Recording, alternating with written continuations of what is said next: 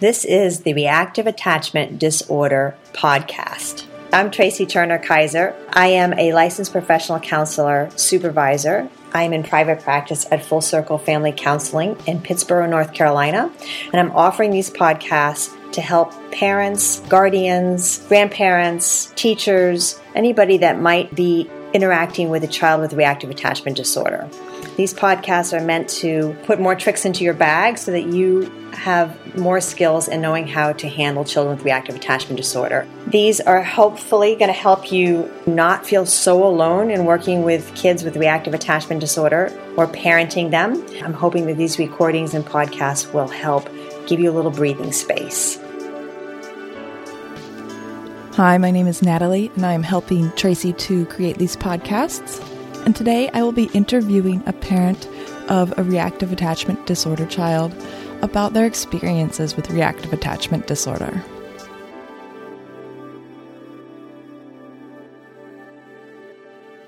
My name is Britt Singleton. I have four children, two biological and two adopted. And I have one child that is diagnosed RAD with behavioral issues associated with RAD.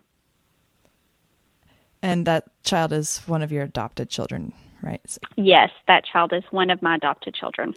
Perfect. Okay. So, what was the tipping point with your child who has RAD that make you reach out for that made you reach out for Tracey's help? And how did you feel then?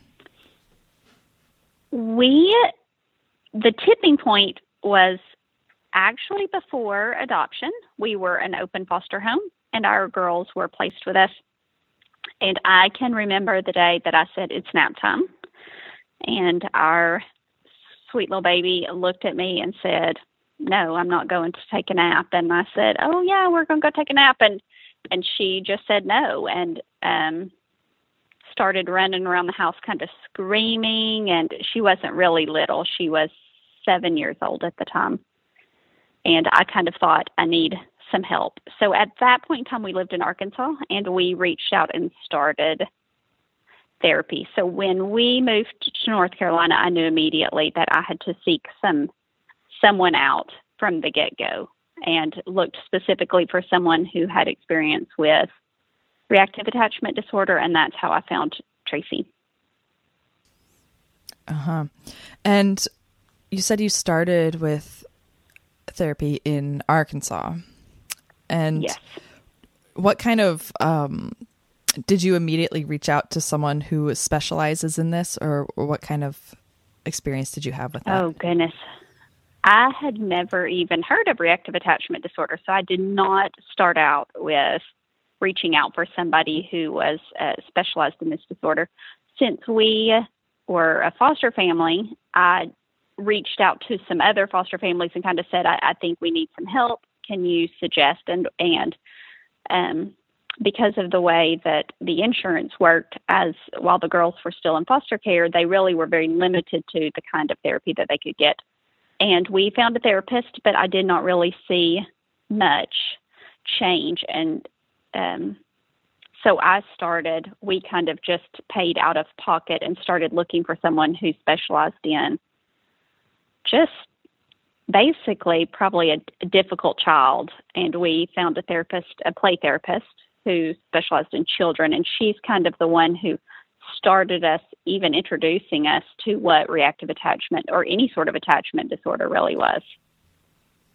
Hmm. So, so it wasn't till that point. That's interesting that you had never even heard of it, and and. Oh, yes. For like we we probably had the babies for almost a year before we'd even heard the word. Wow. Wow. So, you already had some experience with with this kind of counseling when you had arrived at Tracey's doorstep. Uh, but can you still tell me what were you expecting when you first met with Tracey? I think because we had had some not great experience and some great experience with therapy, I really didn't know what to expect. But I can remember the day that I walked into Tracey's for the very first time and she looked at our little girl and said, um, CB, now take off your shoes and put them right here. And of course, she took off her shoes and did not put them right here. They went next to right here. And Tracey turned around and said, That's not where I asked you to put them. I asked you to put them right here. And I think just a sense of relief is the first feeling I felt like she's going to get this. She's going to understand our situation and kind of what we deal with on a daily basis. Mm-hmm. And and I actually want to kind of go back a little bit here. In that time, in that time between when your daughter was like, "No, I'm not going down for a nap," and then you, you know, you went and got therapy, and then and you know, finally found someone who could help you. What what was it like in between the time when you realized you needed help and when you actually found the help you needed? Like, what kind of struggles did you go through? Oh, we we have gone through a lot of struggles, and we actually still we still struggle. It's a it's a process. It's a learning process. But some of the typical behaviors we have seen, and our child is now ten, and we still see. It would include kind of like fits, like temper tantrums, kind of what you would see with a two or three year old. Um, she can lay down in the floor and kick and scream, hit, take the door and bang the door back and forth. The most recent behaviors that we're seeing are just really tend to come with her tongue, the sharp words that she says off the end of her tongue. Um, very, very hateful things, mostly geared towards me. And um, I think just all over chaos is kind of what we dealt with. It kind of seemed that she felt like she lived in chaos and she wanted to make sure that everybody else in the room was in a chaotic state as well. Mm-hmm. mm-hmm. And how did that make you feel as a mother? I, I think the the feeling of being a failure was probably a very, probably still is a, a prominent feeling. I have our two biological children are 20 and 18, so they're almost raised. And I think that I kind of maybe stood a little taller than I should have at raising them and thought that I did such an awesome job. And then we kind of got the babies, and I think of just struggling with who I was as a parent as a person. I think that the feelings that that chaos can bring in you make you feel uncomfortable and insecure, insecure, unsure of yourself. Maybe I'm not the right fit to be her mother. I think those are all feelings that I have dealt with. Mm-hmm. And then, so what kind of impact has this therapy had for you and your family? And you mentioned you still go through struggles. Have there been any breakthroughs or, you know, like some help? Um, I think the the biggest breakthrough has been for me, and it's I don't. Some days I think I don't know if if we've made any progress, and behavior wise, maybe um, I, oh, I'm gonna have to rethink this. I'm gonna have to start over. Go for it. Okay. Um, we've definitely seen progress, but I think the biggest progress that we have seen would be for me reflecting upon myself and just what how I can handle the situation. I think that is what Tracey brings to me as a parent. She brings me ideas and support and um, just comfort that it's okay. You're doing a good job. You you're awesome, mom. You've got this. And so I would say that the the training she has given me of how to handle the behaviors has probably been invaluable. I mean, it it really has been um, life saving for me. The behaviors for CB are are different. We have it's kind of like a roller coaster. We go up and we go down. Um, some some weeks I think we're making great progress, and some weeks I kind of want to sigh and be like, huh, what's happened this week? We've kind of fallen off the end of the cliff again, and I think especially as her um, moving into this prepubescent state, I, do, I don't know that I should expect a, a miracle, but I think just having the skills that I need to be able to handle her are um, her choices and her behaviors are really good for me and my perspective on myself as a mother and and my ability to parent my other children. Mm-hmm. How so? Well, I think I've learned that I don't have to parent them all the same. There are some some strategies that Tracey's taught me that really help with all of them.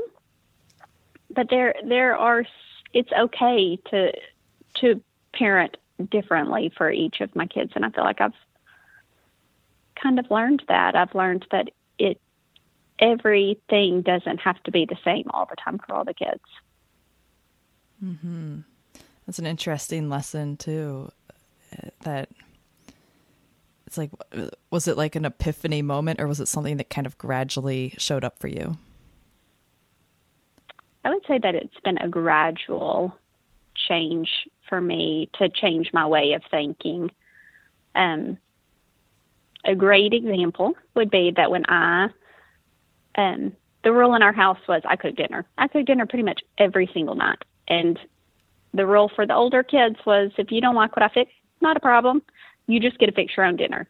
So every once in a while, one of my kids would fix a turkey sandwich or a bowl of cereal and sit down at the dinner table with it because it, whatever I had fixed would be something that they didn't like. But for the majority of the time, we just all sat at the dinner table and everybody ate whatever I fixed. It never was an issue for me trying to make them eat certain foods.